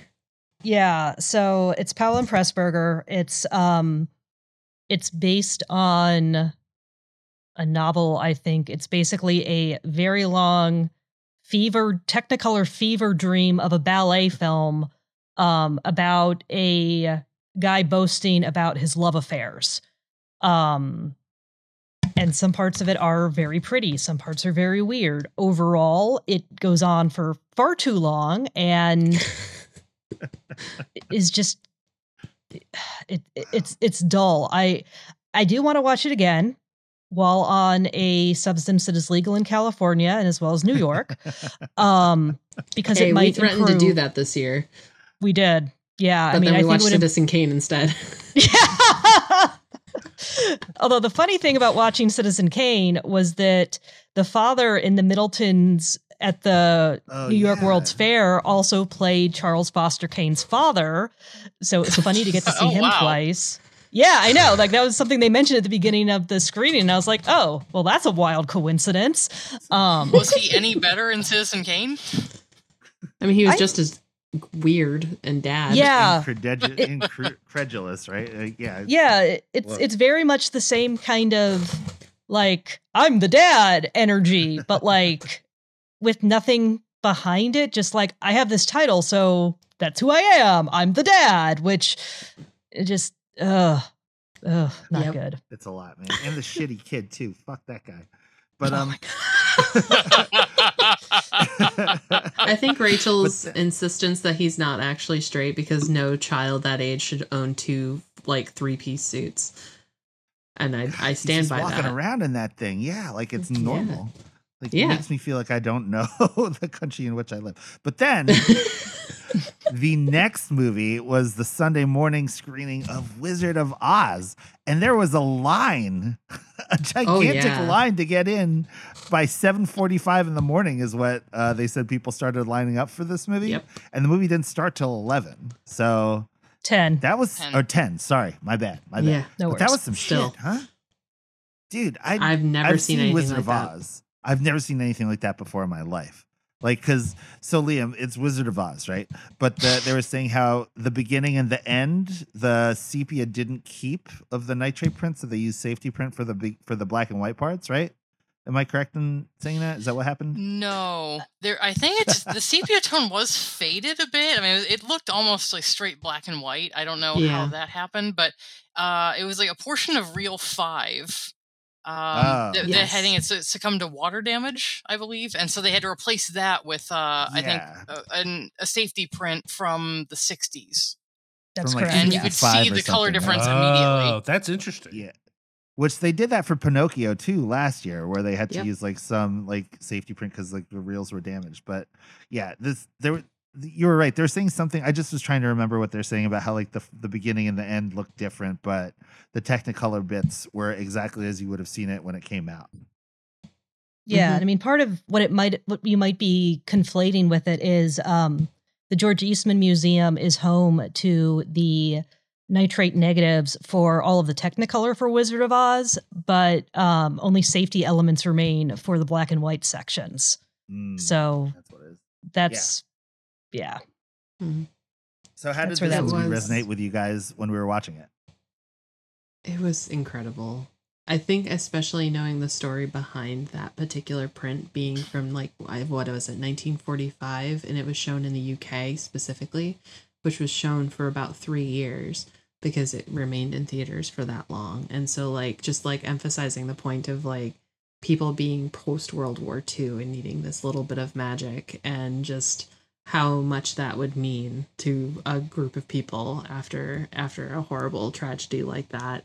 And then also like the fact that there were children in the audience and there were even adults in the audience who had never seen Wizard of Oz before and like getting to like the audience reaction to people being like yep nope never seen it was just like yes oh my gosh we're so excited for you. And it's just like that kind of energy was very much necessary um for that kind of film. And it was just like so pretty and so yeah it was just everything it was so good It was so awesome.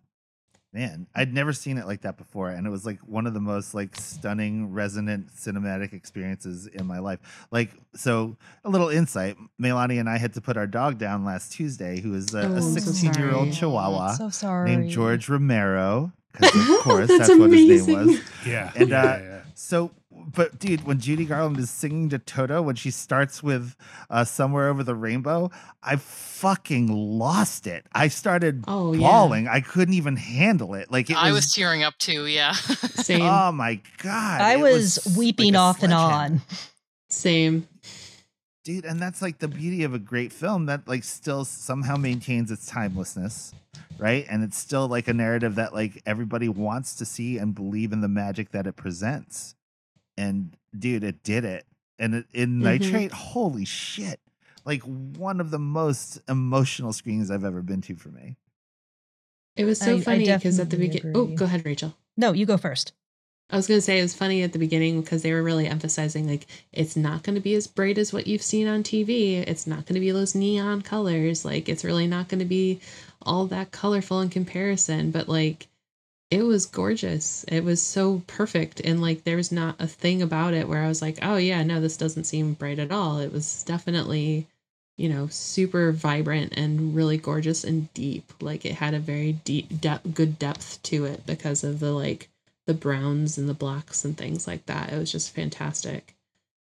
Yeah. And the Emerald City was just so subdued, almost Mm. just like kind of pale greens and really n- Mhm. soft and especially yeah compared to modern prints where they they dial up the saturation on just about everything yeah i think Yeah, yeah, yeah. i'm going to be spoiled i think for this the way that um i mean i don't know that maybe ever be able to go back to the criterion edition of black narcissus now that i've seen that nitrate print I, I think I've been spoiled on that too, and I'm I'm afraid to see what it looks like with the in the cleaned up restoration because I'm just, I'm not going to be able to relive that magic that the nitrate print provided.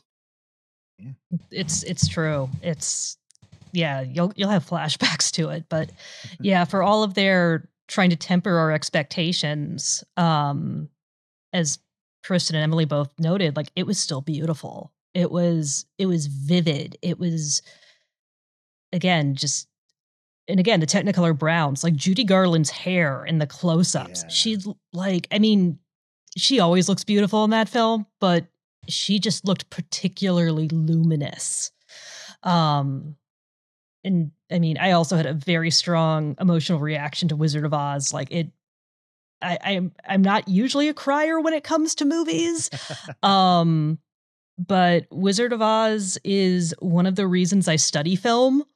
Um, why I Oh, devoted that's so much of my yeah, it's um it's the first film I ever got so into. I wanted to know its backstory. I wanted to know everything about it. Um and one of the highlights of studying at the Selznick School is when we tour the nitrate vaults, they will show you the negatives for Wizard of Oz. I mean, we don't like, you know, take them and unspool them, but it's like I have held one of the cans in my hand and like just it's amazing. I Yeah. did not expect it. And I was so beside myself that they screened Wizard of Oz, frankly, Mhm. because um so much in archives is we have what people thought to keep or what's left. And often the best prints are the ones that weren't popular in their day.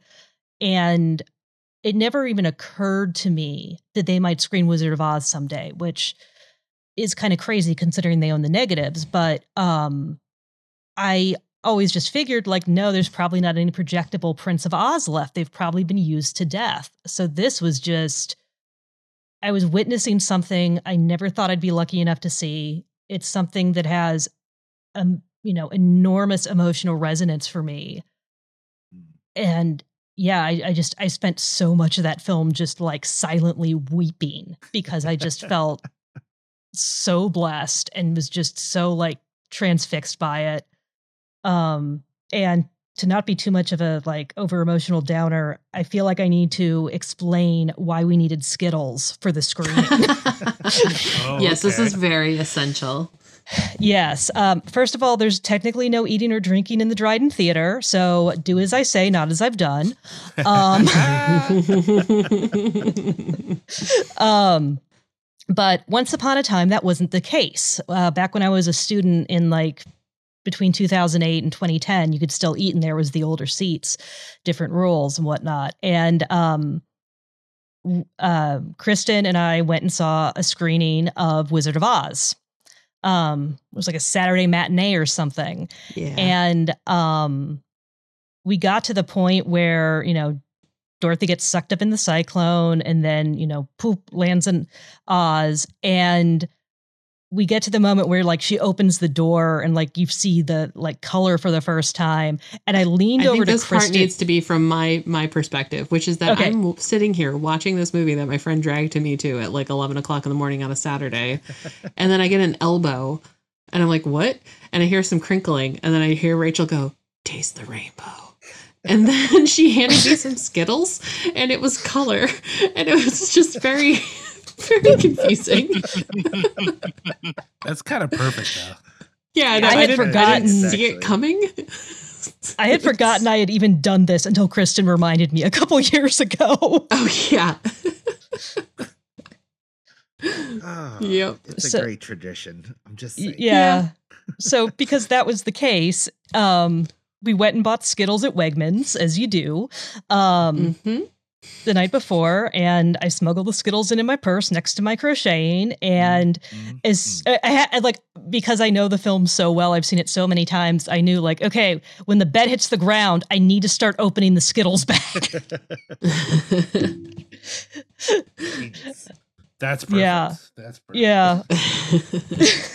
I, I was thinking, I'm like, you know, it's a Sunday communion. morning. We're like, you know, we're all queuing up and gathered here as a community to witness something sublime. And now we're taking communion. And I'm probably being blasphemous for a lot of Catholics, but I was like, no, no, this all makes perfect sense.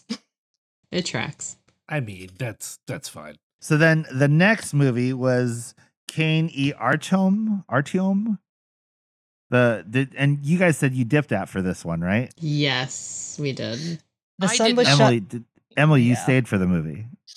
Yeah, I did. I, I, This one 'cause was I, I missed the screening last year. and It's like I want to make it through everything this year, and uh, I don't know. I, I missed Rope at last year's festival, and I I don't know, this is- Buddy. yeah. it, not a great trade off, really. I mean, No. not- terrible film, but um, it brings me back to my very first uh, Nitrate Picture Show experience, which was in 2017. Um, it was a Czech film called Siréna Ugh. about uh, you know a working class family and kind of a pastoral sort of a drama. oh God, that's um, it was it was interesting, and I was trying to get a sense of what the the nitrate look was all about. Um, it was kind of a tough sit. It's it's a tough introduction to the festival proceedings, but I, I made it through somehow. Um, and it kind of harkened back to that a bit. Like, okay, so this is what we're getting into again, sort of. A very kind of simple tale of um. Well, you have a, it's like a- a love triangle, right? Like it's another like thematically a lot of the movies this year was like sexy guilt. Yeah. That is Kinda that what- is really accurate, actually. the overarching like idea for most of these movies is like, oh man, sexy and guilty. And like that's this movie is no different. But so this was a silent Russian movie from uh when was this? 29, 1929? Yes, from well, from the Yeah. USSR. So uh, not Ugh. Doesn't really peg it down too much because in, in 29 that could have been anywhere. so those borders changed a lot over the coming decades. So um, he doesn't Yeah. pinpoint it, but uh, the release we saw was it was the um, the 1931 French release um, that was with added music and sound effects, which uh, some of which eh, were some were better Still than others. Weird, yeah. And he like apparently he got real experimental with the with the soundtrack for this one. But the movie was like basically it's a love triangle, but like the director was a noted anti-Semite. And so there's a lot of colorful language in the subtitling for this movie. And Oh then, like, gosh. Oh, dude, it was like, what the fuck am I seeing with my eyeballs right now? Like, this thing was like, it was so just like, it, not that, I mean, okay, I get it, but it's also just like, why? You know what I mean? Like, I don't know, Emily, did you have the same feeling with this one, or did, is there anything that you were able to take away from this? Because I, by the end of it, I thought that I was like, did I fall asleep during this? Because I have no idea what I'm looking at right now. I I admit, I think I did nod off at, at a couple points. I Uh, mean, but I it's a that's silent just- film, you know, that's what it is. So, Well, I I mean, as much as I love silent cinema um, and have a lot to explore in that realm, uh, there, there are some that are not going to catch your interest, and that's okay. There's nothing wrong Yeah. with that. Um, but uh, in the program, it just uh, there's a remark from Asta Nielsen, who apparently loved this film, really admired the, at least from an artistic standpoint, which I can understand with the uh, some of the editing that was done. Uh, she refers to it as a uh, a film poem that has no equal which uh, you know at the time may have been true it, in line with a lot of probably more of the experimental cinema that had been coming out of the the 20s and into the 30s um, so very similar editing to some of those films but um, y- yeah story wise there, there's not a lot to cling to. Um, yeah. it- there's I, mean, I think there's there's something almost kind of heartwarming to it how the uh how Artem the uh ah, do, I, do you really call him a, a protagonist and an antagonist? I, I a don't know how he, dude, yeah. yeah. Uh, but then he kind of comes around and uh I guess on his own anti-Semitism, which I, I believe the director did as well. So it was sort of almost like a, a like a self-insert character, maybe. Yeah, that, that tracks. Again, it's it still doesn't answer the question of why, but you know, Yeah. whatever. Like the movie was fucked up, man. It was it was fine. I don't know. I didn't. but then then the next movie was the final movie of the weekend, which was The Blind Date with Nitrate, and that was The Third Man, Ooh. which was that was my first time seeing this movie as well. Same. You- you Ooh, were- nice. You were It treated on, on both ends of the schedule then. Yeah, Word. it was fucking incredible. And and Yes. okay, just as a as a brief aside, prior to us getting into this movie particularly, I just want to say also after we saw this movie and like that night we were back in the hotel, I had a dream about George, my dog, and in the dream.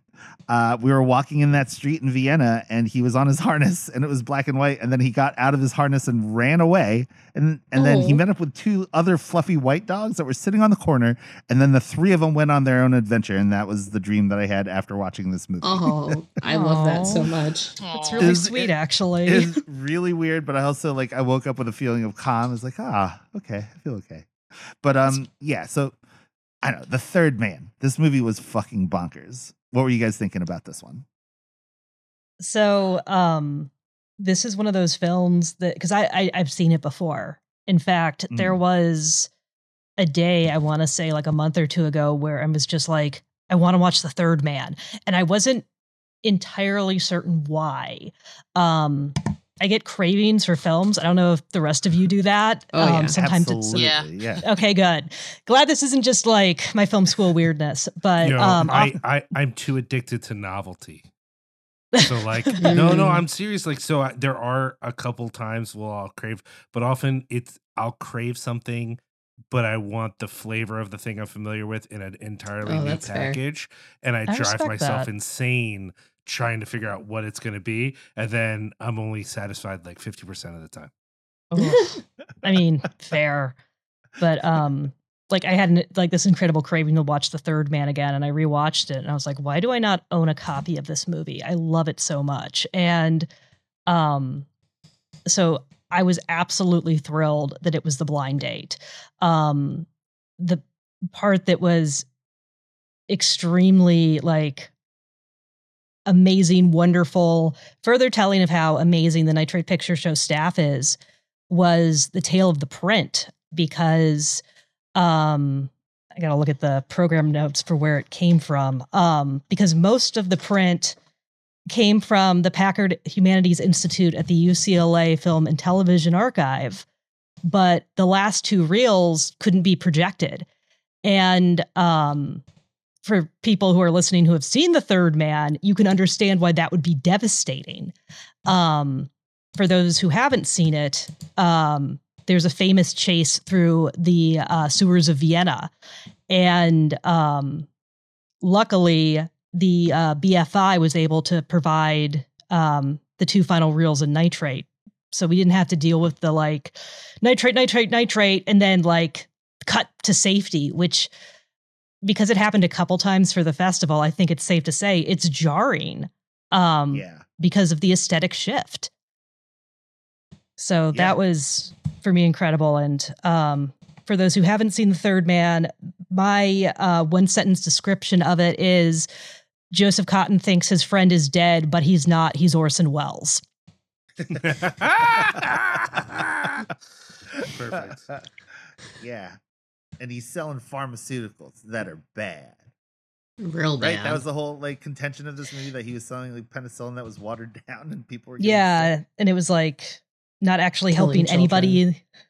Oh Yeah. yeah, killing the kids. Got to do it for the kid. But man, what a movie! Liam, have you seen this movie before? I have. It's been a while, but that's it's funny that the fest began and ended with movies I've seen. Uh, I'm not as familiar as I am with Black Narcissus, but it is a movie I've seen before, and it's funny because I had thought of this movie not that long ago, only because um, uh, I have not seen as many Orson Welles films as I would like, uh, and so it's like you know I should rewatch The Third Man sometime. Like it just came into my head. Um, I think why was I even? Oh, I was thinking of that because uh, I was reading someone's um, writing about Babylon, and they mentioned Orson Welles, and I was like, I need to Mm. watch more Orson Welles movies. He is pretty He's magnetic. awesome. It's very interesting to see him. Like he looks very ordinary, and yet he's like you can capture your attention. Yeah, Dude, and you're right though. That last final sequence through the through the tunnels and the sewers of Vienna is so gorgeous. Just in the Mm. composition of the black and white and the contrasting colors and, and just it just looked so labyrinthian, right? Like it looked so like convoluted, and yet it was just beautiful to see. And just the way that the light was interacting with the water in those scenes, like, oh my god, I'll remember that for like a really long time, like rest of my life kind of thing. That's Mhm. probably one of the the more beautiful noirs. showcase of of nitrate, and uh, it's easy to see in the black and white, and especially when you have a noir with the intense chiaroscuro lighting, the the inky black shadows, and the, the intense like, uh, glowing almost highlights, and uh, the light in, in Alida Valli's eyes, and the the s- steam coming from the trains pouring through the windows, and um, you just really get the best sense of the what nitrate was capable of at least as far as the black and white film was concerned and it just it's just top notch Like you bringing that up was um, actually really important because um, they showed it on nitrate, and the last couple of reels were kind of messy. Um, they showed the safety immediately after, just like one reel, um, so you can see the comparison and the reason why, even if it was messy, they showed the nitrate. And um, that particular scene where they're standing in a cafe outside of a train station, um, and you see the steam come through the window, that made it so obvious what the difference between nitrate and safety was because it was so flat and so featureless on the safety but it like had this nice glow and this like you could see the lines of uh like the the slats in the windows and things like that in the nitrate like it just had such better definition and the light coming through was just so beautiful. And for What folks who haven't seen, Oop. for folks who haven't seen nitrate, um, part of the like the nitrate aesthetic because we've like just talked about, oh, it's luminous, oh, it's so pretty. Um, part of like from a technical end, why it looks so amazing is um, because the prints were struck so early from the original camera negatives. They're you know much earlier in generation and the way the whole like positive negative um creation of prints works is every time you make a duplicate copy you lose a little bit of detail so um for that reason, the safety one was not going to have the same level of detail. And also, um, something that I was reasonably sure of and had to look up in a textbook to verify is that nitrate film stock was like 20 microns thicker than um, Okay. acetate film stock. So, um, doesn't sound like much, but just it adds a whole different texture to the film when it's projected. Mhm. Yeah. Mhm. So that factors in. I think that the way that those physical elements change the experience is something I didn't quite realize until I was reading about like 70 millimeter, which I just was like, yeah, it's bigger. And it's like, well, yeah, okay, yes, it's bigger, but that's not the whole. Know, but I think that's how people feel. Like, yeah, 70 millimeter, it's bigger. They made a bigger film. Okay, and uh, but you, you kind of you kind of get that with people a lot. Like, I don't think you know this is the you guys know uh what's his name um Neil Young was on this thing for a long time about how like the digital music files don't actually contain as much information as a physical record that like the idea that like oh we've we've replicated all these experiences completely this fluidly into digital life. It's like well actually no like it's scientifically it's it's just not as much information. And I, everyone assumes like no it's on a it's on a computer so it's better because it's on a mm-hmm. because it's on a computer. And it's like well no i mean it's good. It's i'm, I'm not anti-computer or anything guys but we just got to live in the reality that it's not always better. There are things that get lost sometimes uh and you know compressed stepped on mp3 files are not the same thing as a as a as a new well balanced record. It's just you're just literally not having the same experience. And the same thing with film. Like i uh uh have always kind of like uh uh, and Josh, I've talked about this, like the, the experience of seeing it, you, you get kind of blown away sometimes when you see a really high quality print of something that you've only seen in other formats before and not realized what it could be like in a theater. Yeah, Yeah, totally. Sure. And then also, like, so during the screening of Force of Evil, at the end, it stopped. You guys remember that when the film just like yeah. and there was a collective pall like everybody just was like and then like peter yelled like oh this is fixable which is fine and it was cool they stopped the movie and they started again it was cool but like there was a brief moment when i was like holy shit it's going down number seven here it is. Did you guys get that feeling too or is it just me? I panicked. I think something similar happened at a previous festival where there was, I think the the film got skewed and you could start to actually see the soundtrack, which you're not supposed to see on screen, and they had to cut the projection and then repair it. Uh, but they they got that fixed in pretty short order. Um, but I I have complete faith in these projectionists. It, it really is an art what they do, um, and the fact that they were able to get it back on track and see the film through to the end uh, and to do it in such a just a calm, professional manner, it really speaks to just some of the best aspects of the Eastman Museum itself and also of this festival. Um, and just you, you don't even mind the little the technical glitches because you're like, well, we'll get through it. It's it's it's part of Mhm. it's something you wouldn't really get in. You're not going to get it at a, uh theater showing a digital film. Like maybe there's a, a technical glitch. It's like I just paid how much money to to get the Yeah. seat and this, these snacks and everything, and then the thing doesn't even work properly. Like, this is it's a different ball game, and so like, you almost welcome the, the mistakes and the errors and, and the imperfections. It's it's just Yeah. all part of the package.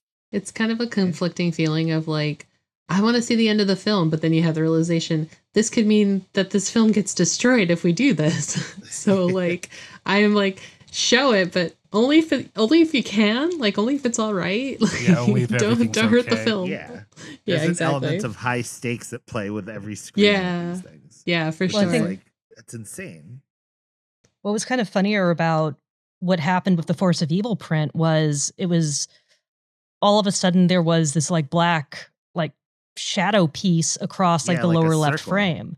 Yeah, and um there was a part in Silence is Golden in which there's a scene in a cinema where Maurice Chevalier is holding up his umbrella and blocking the screen. So because that was still fresh in our- our minds, I remember thinking like, who's who's blocking the projector? What is happening there? um, I don't have this verified, but based on just like what happened, the way it was blocking it, I think something, maybe some perfects from a repaired edge came off the film and got lodged in the gate or, and like that's what was casting the shadow. That's just my theory. I don't know if i'm right. Um but that's my guess as to what happened especially because when they restarted it they didn't have the um the gate on over the film. You could briefly see the soundtrack. So Mm, something got caught there is what i think happened. Well, there was a collective gasp.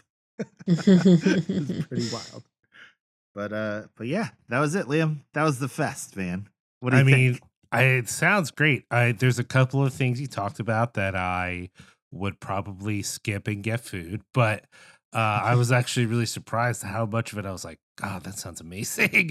Uh, but I think like like we already said, like part of the point here is also the preservation aspect, and I think that's something that's very important. Like as you remember, Josh, we've had guests on who work in preservation and like uh, we have friends who work at preservation places, and uh, of course, so a lot of people we know who do preservation are more in the uh, uh, exploitation film space. But uh, but I think this uh, th- there are. I- mean, I don't want to pretend that like th- these things are going to last forever. Like th- there is a sense in which, um, unfortunately, that that there is a time limit here, and and whatever. But I I really do think like being ushered into a space where someone is taking this very carefully preserved thing and displaying it for you there's something very uh powerful about that experience and so uh you know uh it's kind of worth it even for the things maybe that didn't hit for you right because you're still Yeah. seeing something that took a lot of effort to even present in front of you so i don't know i, I there's something about it that i find very interesting uh but i was i i'm pleasantly surprised to learn that two movies that i think are really great uh were shown because I, I was expecting to be totally like yeah sure it sounds great whatever i'm glad you guys had a good time. Uh and instead it sounds really magical. So uh hey emily uh kristen rachel i'm so glad to virtually meet you and i'm really glad you could come on and talk about it because i hope this will be one more way that next year there'll be more people there because they'll want to make the effort to come out and check it out you know? Yeah, for sure. And Liam, hopefully you can join us um next year so you can like experience this madness in person. Um yes. and i'll make sure to comment at all the uncomfortable parts so everyone knows that i'm cool That you're I need everyone to know that i'm cool you know I mean, how else will we know you're cool, Liam? I I mean, We'll have no other indication. this It's I mean, true. this this this uh this really feels like a skip from like I think you should leave or something, right? Like I really Yeah, pictured right. him just in the audience going, "Oh, I can't believe it, guys! Can you believe it?" Like I don't know. Anyway, Basically, what it was. He was like spitting on the back of my neck while he was doing it. It's like, way to be an ally, dog. Nasty. Seriously, you guys are awesome. I'm so happy I talked to you guys and that you guys were so cool and so chill and so awesome to come on the show and be um, guests. So rad. Yeah. Thank you so much. I can't even say it because, like, again, this is our fourth one there, and I've never spoken to anyone there ever. Oh man. Except for Melani. Yeah. So, you know, I this feel like time the lesson like- is the lesson is knit socks. yeah, and there you go. People will talk to you. I hope the socks come out wonderfully and warm on your tootsies. Thank And, you. uh, You'll be happy to know I was continuing to work on my sock during this conversation. So I appreciate Proud it. of you, cool. buddy. Yeah. Thank there you. you. go. All right. So there you have it. Uh Nitrate Film Festival, the seventh one, uh, done and done.